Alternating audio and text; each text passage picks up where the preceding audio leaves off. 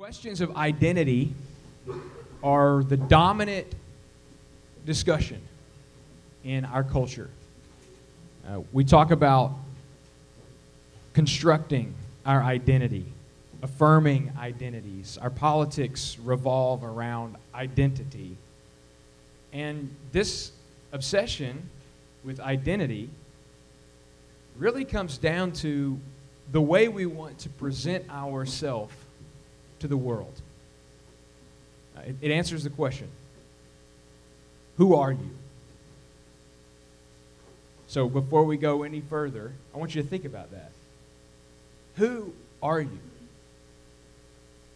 Max De Pree was the uh, longtime chairman of the Herman Miller Company. And I only know about Herman Miller because I used to listen to NPR in college, and they would always sponsor things, and they would talk about Herman Miller, the maker of the Aeron chair. And so Herman Miller makes office furniture, and uh, it's really world famous. Max De Pree was a longtime chairman of their board, and he told the story about how one community's identity shifted in Nigeria in the 1960s. Uh, when they were first bringing electricity to remote villages, every hut received one light receptacle and one light bulb. And pretty soon, as the people started to enjoy the technological advances that had come their way, the people who used to gather around the fire every night and tell stories began retreating to their own home to sit around the glow of an incandescent bulb. On the one hand, it's really it's incredible progress. on the other hand, it started to reveal a terrible loss.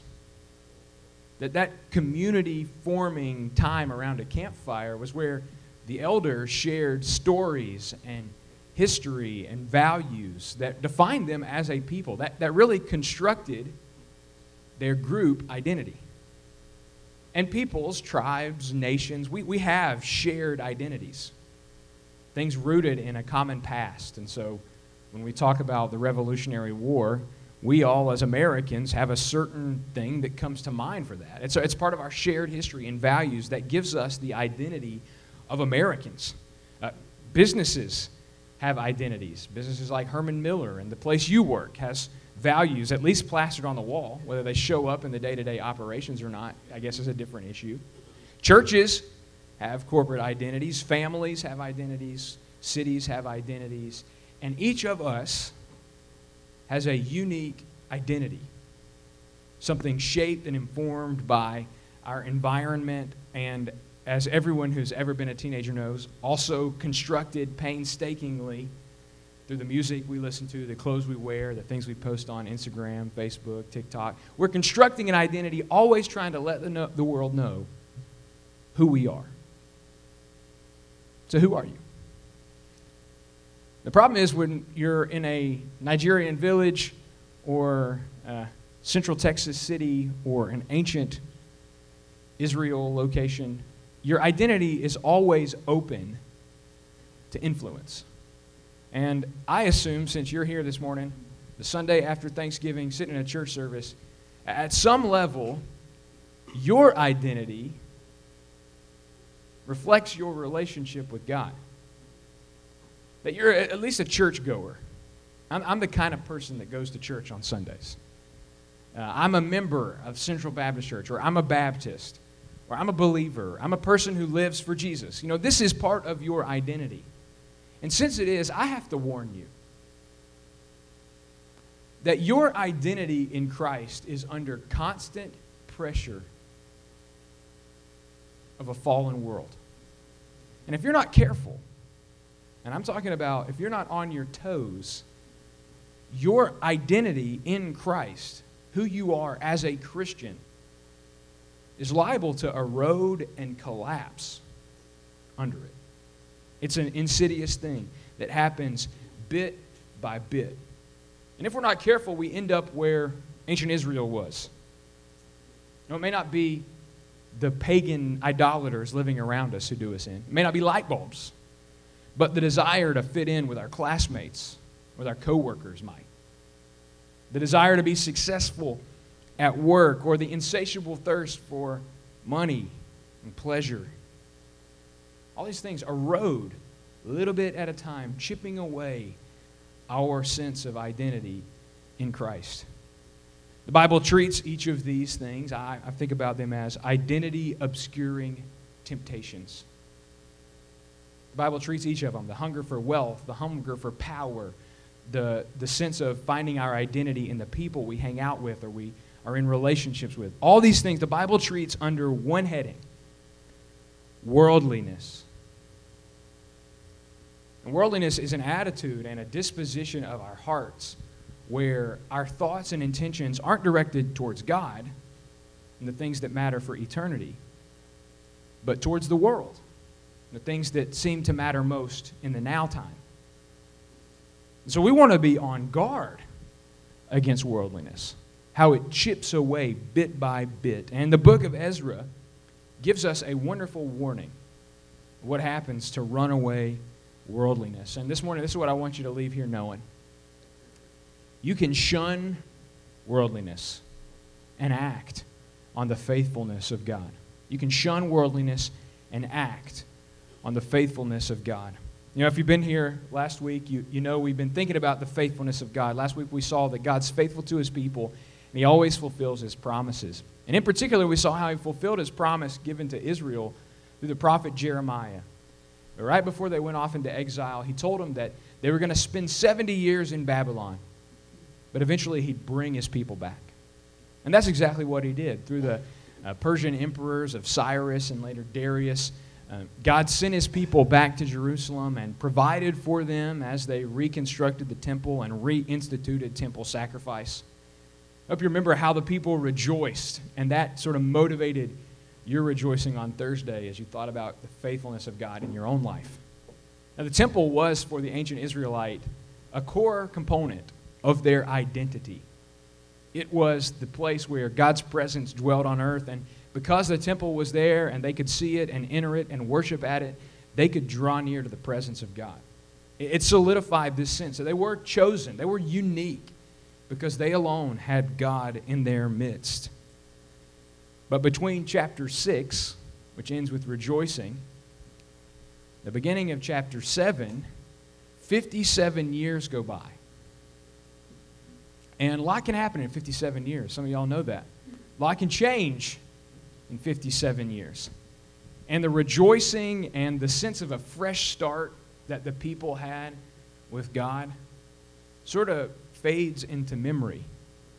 And their distinctiveness as the people with the temple, as the people who had God's presence among them, starts to sort of get chipped away. Their unique identity falters. And it wasn't until chapter 7 tells us God started working again. And through a new Persian king, Artaxerxes, uh, God brings back his law to his people. And he does it through a man named Ezra. And Ezra is one of those Bible characters that you really ought to do a study on. Go online, find you a book, and, and think long and hard about Ezra. He was a totally unique individual. The great grandson of the last high priest who was killed by Nebuchadnezzar when he destroyed Jerusalem. A man totally committed to God's law and God's way. In fact, uh, Ezra 7:10 tells us that Ezra had set his heart to study the law of the Lord and to practice it and to teach his statutes and ordinances in Israel few years ago, I stumbled on that verse, printed it out, and put it in a picture frame. Listen, that is a goal for the Christian life. Not just to study the Bible, but to practice it and then to hand it on to others. That's Ezra. Not just listening, not just learning, but practicing what God's Word says. And because of that, he was totally equipped, the perfect candidate for the task that Artaxerxes gave him. Artaxerxes' plan was to allow certain autonomy to the various provinces in his empire. He believed that each individual people had a God, and so they needed to do everything they could to live obediently to that God, and then the empire would flourish. And so Artaxerxes sent Ezra back to the Jerusalem, back to the promised land with the law, the first five books of the Old Testament, and told him to make it the law of the land. And so that's what Ezra did. He, he came, uh, Ezra 7.25 tells us that he went to appoint magistrates and judges that they may judge all the people who are in the province beyond the river. That's the promised land beyond the Jordan. Even all those who know the laws of your God, and you may teach anyone who's ignorant of them. So Ezra goes back with commission in hand to teach the people of God the law of God and to make it the law of the land and to enforce their obedience because Artaxerxes was smart enough to know that when God's people live obediently to him, they're going to flourish. And so that's what Ezra did. Ezra 8 tells a miraculous story of the people making a three month journey, averaging about 10 miles a day to get to Jerusalem. And uh, when he gets there, he does what he's told to do. Ezra 8:36 says, he delivered the king's edicts to the king's satraps and to the governors in the provinces beyond the river. So they get the edict from the king, start governing according to God's law, and presumably Ezra informs them what this law is. He takes time to instruct them in the highlights, the bullet points of what God's law requires. And when he does that, when he reads, when, when the rediscovery of the law takes root in the land, these officials come face to face with their worldliness. And that's what chapter 9 is all about.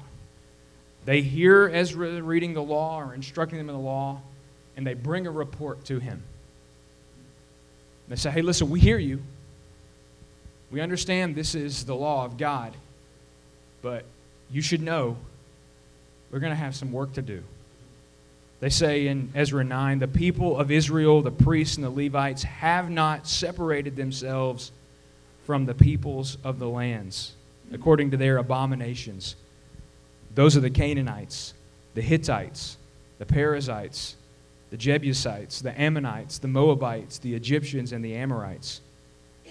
They've taken some of their daughters as wives for themselves and for their sons, so that the holy race has intermingled with the peoples of the lands. Indeed, the hands of the princes and the rulers have been foremost in this unfaithfulness.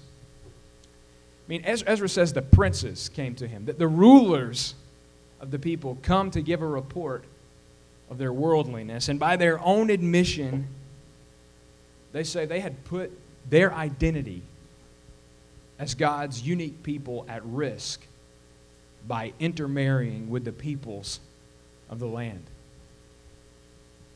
Now, I don't know which passage from the first five books, the Torah, the law, Ezra instructed them from.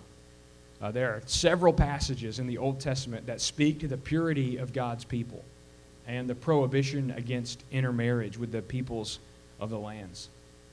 But there's an interesting thing at work here in the nations that are listed in Ezra chapter 9. And if you're a reader of the Bible, you've come across a list very similar to this before, I'm sure you know, that can kind of like, you kind of almost chuckle, think, have they forgotten the termites, you know, and all these things. And it's kind of silly, right? Who are these nations?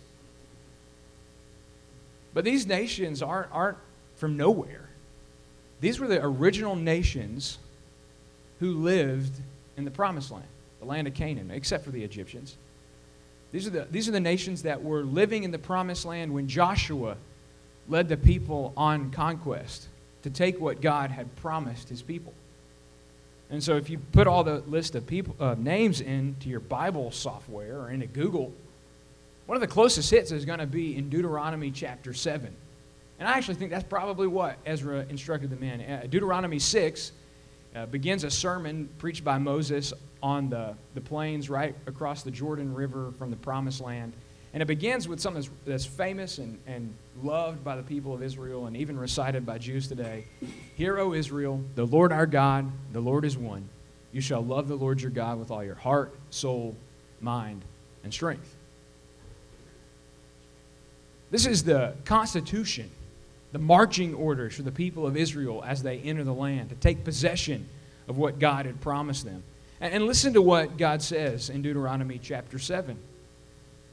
He says, When the Lord your God brings you into the land where you're entering to possess it and clears away many nations before you the Hittites and the Girgashites and the Amorites and the Canaanites and the Perizzites and the Hivites and the Jebusites seven nations stronger than you. And when the Lord your God delivers them before you and you defeat them, then you shall utterly destroy them. You shall make no covenant with them and show no favor to them. Furthermore, you shall not intermarry with them you shall not give your daughters to their sons, nor shall you take their daughters for your sons. For they will turn your sons away from following me to serve other gods. And then the anger of the Lord will be kindled against you, and he'll quickly destroy you.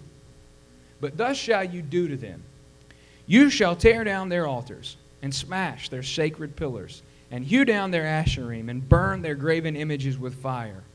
For you are a holy people to the Lord your God. The Lord your God has chosen you to be a people for his own possession out of all the peoples who are on the face of the earth. God had clearly commanded his people. I mean, it's pretty clear. It's uncomfortably clear. We read this as modern people with Geneva Conventions, and we see all this, and we think this is, right, this is jihad. This is all out holy war. And we're uncomfortable. But that's what God clearly says. He clearly commanded his people not to intermarry with the nations inhabiting the promised land, not because the descendants of Abraham were racially or ethnically superior, but because their unique identity as a people chosen and holy, a people for his own possession, was at stake. He knew it was impossible for them to be romantically involved with pagans and not get pulled into their idolatry. And so he told them, don't intermarry. It's aimed at preserving nothing more than their exclusive faithfulness to Yahweh. And so when the officials heard, I don't know if it's Deuteronomy 7 or what passage it was, but when they heard it, they felt like they were in a spotlight, under a microscope. Because the very thing God had commanded, the very thing God had forbid, they had done. And so, if you're concerned at all about worldliness, you need to know that God's word is going to reveal your worldliness. Ezra showed up, spoke the law. The first thing that happens is people measure themselves against it and realize how badly they had failed. Well, I mean, what do you expect? The Bible says about itself that it was breathed out by God and is profitable for teaching, reproving, correcting, and training in righteousness. You know, we, we read these historical narratives about Jesus and about Ezra and about Moses, and we really forget that these aren't fairy tales or legends, but that these are real life people who were like us, maybe living in a different time in a different place, but they had hearts that were just as wicked as ours. And so when we read the scriptures, we're not reading just some kind of record of what's happened in the past. We're reading the very words of God that speaks not just to ancient Israelites, but to every person who ever lived. And that's why the author of the letter to the Hebrews can say the Word of God is living and active and sharper than any two edged sword, dividing between marrow and bone, examining the thoughts and intentions of his heart. And no creature is hidden from his sight, but everyone is laid bare and exposed before him whom we must give account. That's what the Word of God does. It was created, it was breathed out, it was inspired by God for the very purpose of revealing to us our sin. And so we should not be surprised when we read about Ezra or when we come to church and hear a sermon or when we try to have a quiet time and we read on our own. We should be surprised when it exposes our worldliness. And it's kind of a good thing. Isn't the worst judgment that can fall on anybody to not know what they don't know? What if God abandoned you in your sin and didn't give you a perfect law which contains everything you need for life and godliness? What if His Word wasn't here and you didn't know that you were a sinner, separated from Him by your sin? What if you had no hope for salvation because the Word of God had never been written? So the Bible exposes our worldliness, and as God's people, it draws us back into who we're meant to be. It tells us things like don't be unequally yoked with unbelievers. I love what Jesus said in Luke 11 Beware, be on guard against every form of greed. For not even when one has an abundance does his life consist of his possessions. Love what Paul says. Set your minds on things above and not on the things that are on the earth. And listen, hey, when it exposes your sin, it's a little painful. but at least you have an opportunity for repentance.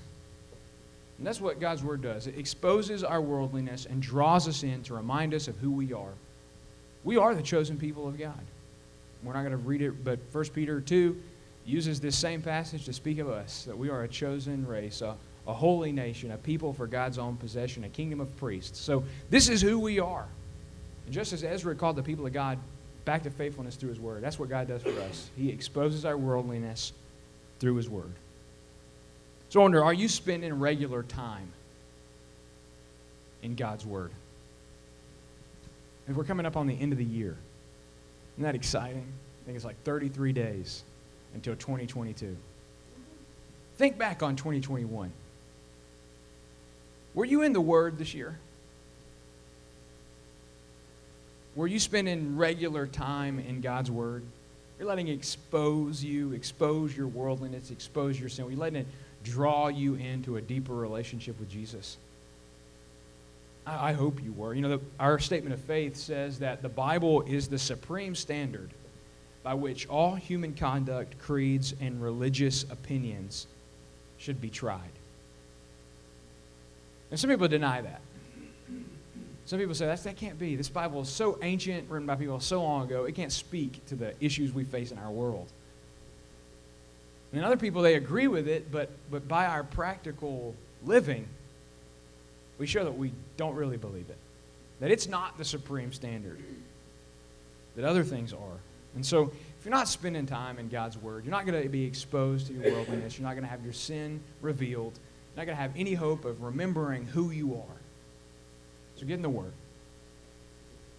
But after the officials bring the report, Ezra responds in the prayer that we read. A beautiful prayer. Uh, what an example of repentance, of openness before God. I mean, he already knows everything about us. So Ezra shows us the way to just lay it bare before him to admit it, to acknowledge it, to confess it. And I love how Ezra instructs us. He, he, he tells us worldliness is a sin that must be confessed and wept over. Look at, look at how he responds in verse 3. When I heard about this matter, I tore my garment and my robe and pulled some of the hair from my head and my beard, and I sat down appalled. And then everyone who trembled at the words of the God of Israel on account of the unfaithfulness of the exiles gathered to me, and I sat appalled until the evening offering. Ezra was totally broken by the people's sin. I mean, his body gets in on it. It's not just a feeling he has, but he expresses his heartache in his actions. He tears his robe and his garment.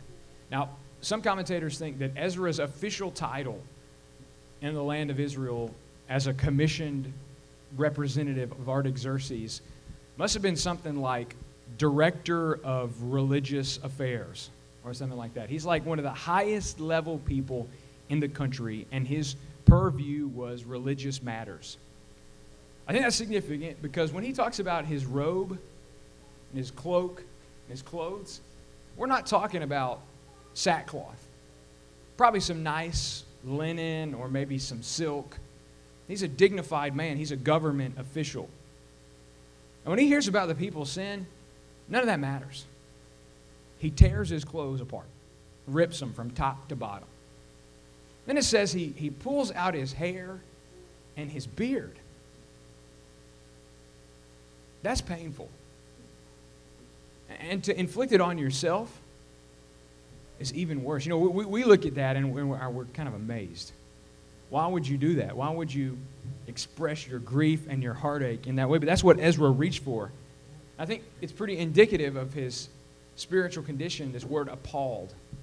I was appalled. I was appalled. Your, your Bible may say something different. The, the verb appalled is actually the same word used to describe the aftermath of a terrible and brutal attack on a city.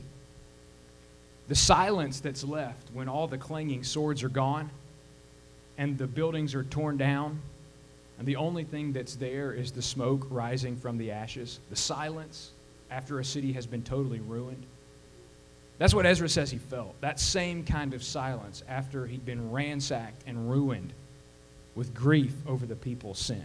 He's appalled. To, to say he was lost for words is an understatement. He's broken, he's shattered. There's hardly anything left. I think the only explanation you can come to for Ezra's response is that as a teacher of the law, he, knew probably better than anyone else the real cost of worldliness. And he continually, in his prayer, talks about iniquity, which is a, officially a crime or a sin against God. And it's iniquity that altered the relationship with their God, so it rendered them guilty.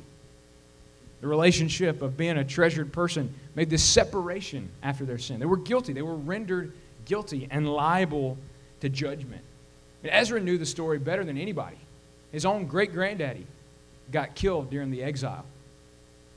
So he knew what worldliness could cost people. He knew what worldliness had cost Israel 150 years before. He knew that the princes, the officials who brought their report, had committed the very same sin that had led to the exile in the first place. And therefore, it would be totally understandable. And God would have been just to come out with Exile Part 2. And so he just openly confessed the sin and wept. I mean, what else could he do? And I think this fall, as I'm reading through this in my quiet time, it really jumped out to me how different Ezra's response to sin is to my response to sin. And, and if you broaden the scope, and I won't make it super personal, but if you broaden the scope and just think about the Christians you know, how, how do we respond to sin? How do we respond to the sin of worldliness? And I tried to, somebody said it, we don't. Oh, you, yeah. I tried to come up with a different word for worldly. And for me, worldliness draws to mind the fundamentalists, the 20th century, who thought worldliness really was about going to the movies or dancing or listening to Elvis or whatever. So I wanted to find a different word. What else? I mean, that's not what we're talking about, is it? And I decided to go all in on the whole worldly thing. Because I think that's kind of the point. That I, I want to avoid the appearance of being legalistic, judgmental. I want to be a fundamentalist about it. But I'm totally unmoved by sin. I'm unmoved by worldliness. You know, we, we laugh, laughed at my, my granddad. Never saw him wear shorts till he was an old man. You know, he'd always worn pants, never, never show your bare leg. Now, I, you think about some of those things and you wonder about the motivation. And you see Christians who are a little bit more extreme about it than you are and you applaud them and you thank God for them and the fact that there are other people who approach the faith like you do, but you're, man, you're really thankful that you can listen to Elvis or Megan Thee Stallion, or that you can go to the movies or watch Netflix and not feel any qualm about it. You know what I mean? Like, praise God, worldliness is something that stodgy preachers in starched collars talked about a long time ago, but it's no longer an issue for the people of God. And then you come to Ezra and the rest of the scriptures. You see that worldliness isn't a cultural thing, it's not a political thing. Worldliness is something that gets down to the very core of who we are as the people of God. Are we in the world or are we of the world? James says it in Old Testament language, is the only way you can describe it. He says, You adulteresses, don't you know that friendship with the world is hostility towards God? Therefore, whoever wishes to be a friend of the world makes himself an enemy of God. Or, or what about 1 John 2? Do not love the world, nor the things in the world. If anyone loves the world, the love of the Father is not in him. For all that's in the world, the lust of the flesh, the lust of the eyes, and the boastful pride of life is not from the Father, but it's from the world. Worldliness is not some bygone catchword. It hits every generation, hits every person every day. Now, I wonder uh, are you worldly? Do you find yourself drawn towards things that don't matter? Do you find yourself pursuing things that won't last? Thirsting for water that can never satisfy? Hungering for bread that never fills? If you looked at your browser history, your financial priorities, your time commitments, your work ethic, the way you treat your family, would it be any different than a non church going person or a non Christian or a non believer? Is it discernibly different? Do people know who you are? Do you know who you are? Who are you? Who are we?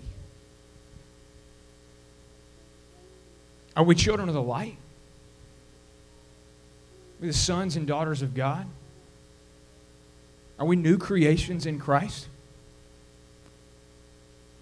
Is a spirit of holiness live within us?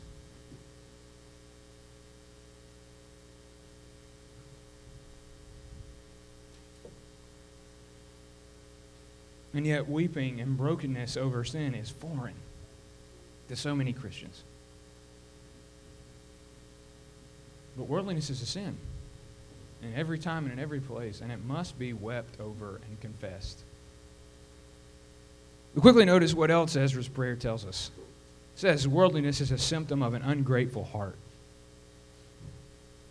I love what he says in verse 8. For a brief moment, grace has been shown from the Lord our God to leave us an escaped remnant and to give us a peg in his holy place that our God may enlighten our eyes and grant us a little reviving in our bondage. You know, at any, at any time in the history of Israel, intermarrying with the peoples of the land would have been, on its face, a high handed violation of the law of God. You wouldn't have fallen into it by accident. It would have been something you knew you were getting into, and you did it anyway. It would have been despicable. But when Ezra got the report from the officials, he placed it in its context. That 57 years before, God had proved his faithfulness to his people by doing what he said he was going to do through Jeremiah and bringing them back to the promised land. He had brought them through exile, he had restored their fortunes after he banished them from the promised land. Who did they think they were? Going right back to the same old sin. But that's what Ezra said they did. They were ungrateful. Did God's kindness not mean anything to them?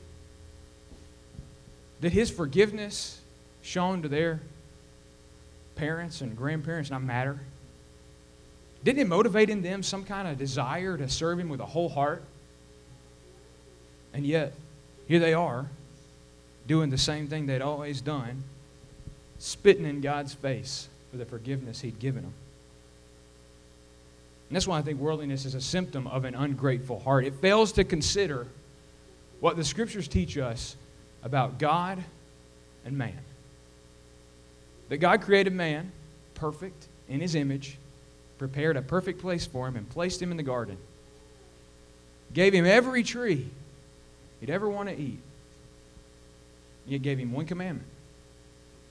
In the tree the, in the middle of the garden, there's a tree, knowledge of good and evil. Don't eat of it. The day you eat of it, you will surely die. Instead of enjoying God's benefits, the blessings of life in the garden, instead of receiving from Him with grateful hearts all the good things He'd made, Adam and Eve questioned His motives. They wondered what he was holding back from them. Of course, they were tempted by the serpent, but they, they questioned his motives, wondered what he was holding back from them, wondering what more this tree could offer that the other trees could not. And so they rebelled against God. They abandoned his way. They proved unfaithful to his command. And he banished them from the garden. Because of their sin, you know that every human being who's ever lived since has an inherited sin nature. Each one of us is born with a proclivity towards sin. So by the time we're 8 or 10 or 12 or old enough to know our right hand from our left, we start adding to their sin with sins of our own.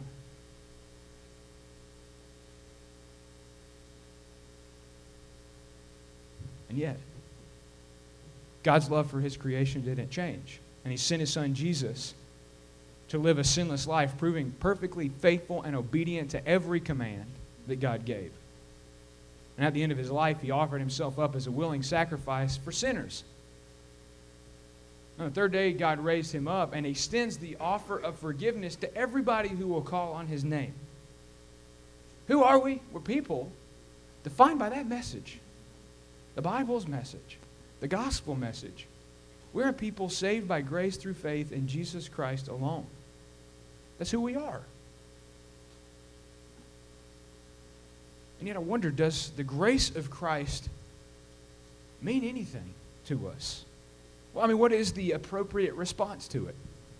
Is it a Thursday afternoon, November, once a year, where we set aside time for grateful hearts and thankfulness?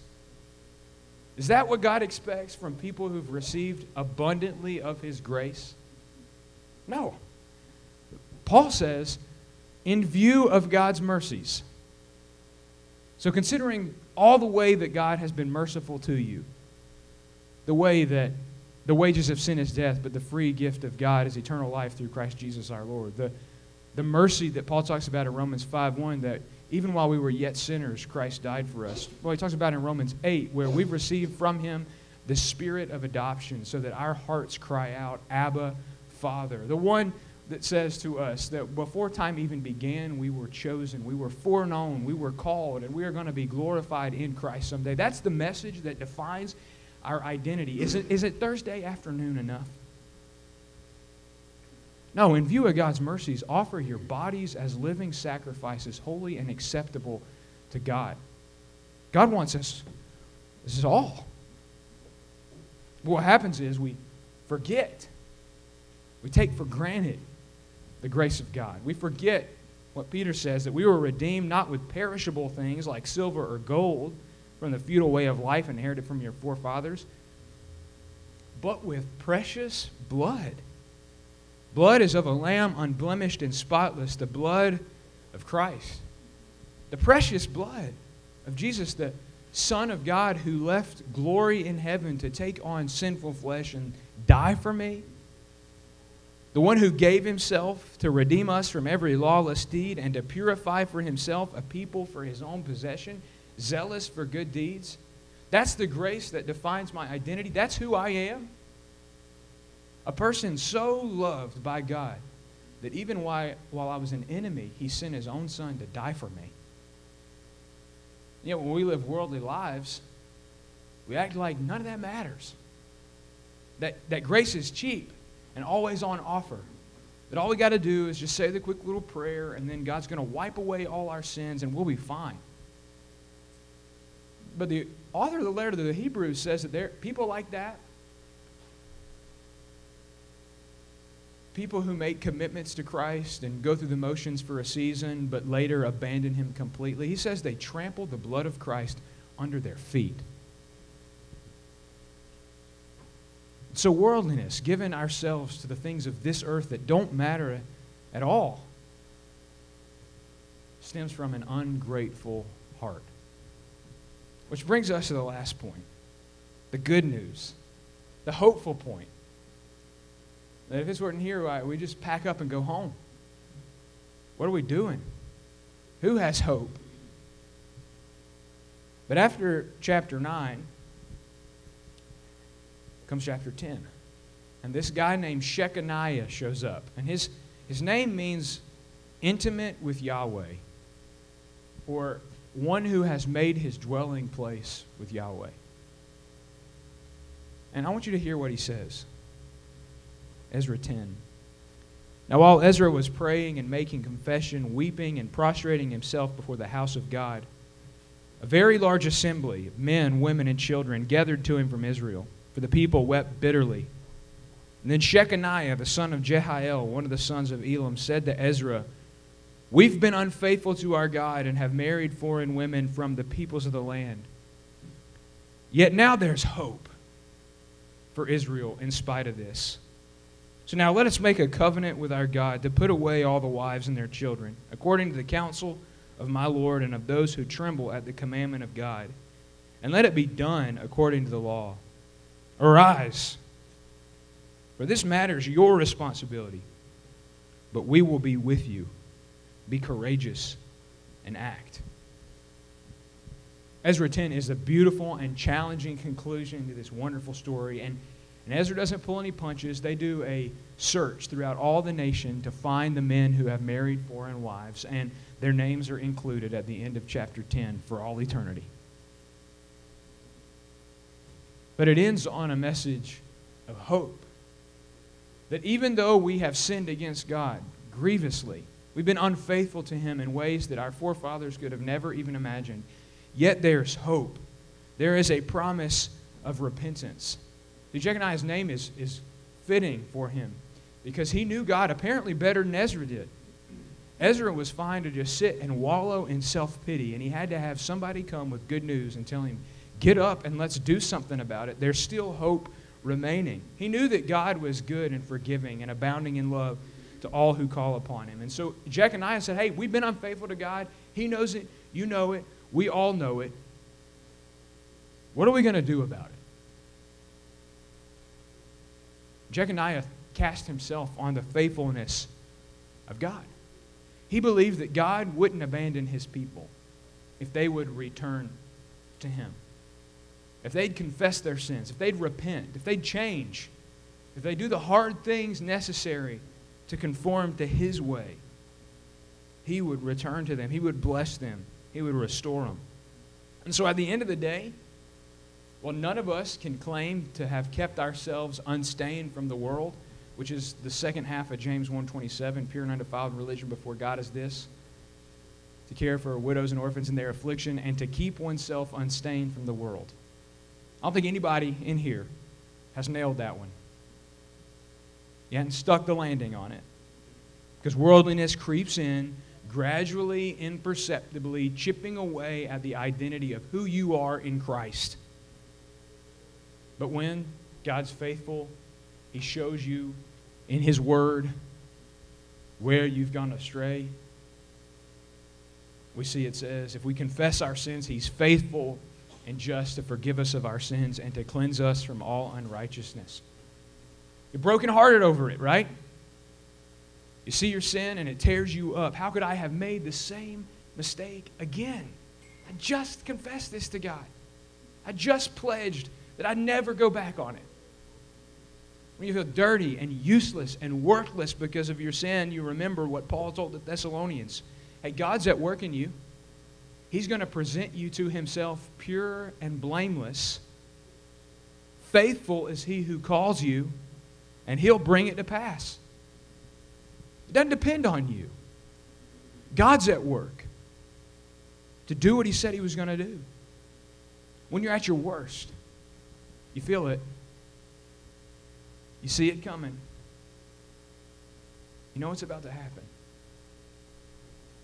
You hear the word from 2 Timothy 2. The saying is trustworthy. Even when we are faithless, He's faithful for he cannot deny himself. So I know exactly who you are.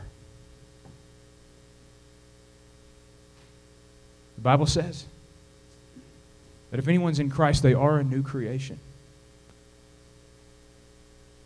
You were dead in your trespasses and sins once, but now you've been made alive together with Christ and you're seated with him right now in the heavenly places. This is who you are.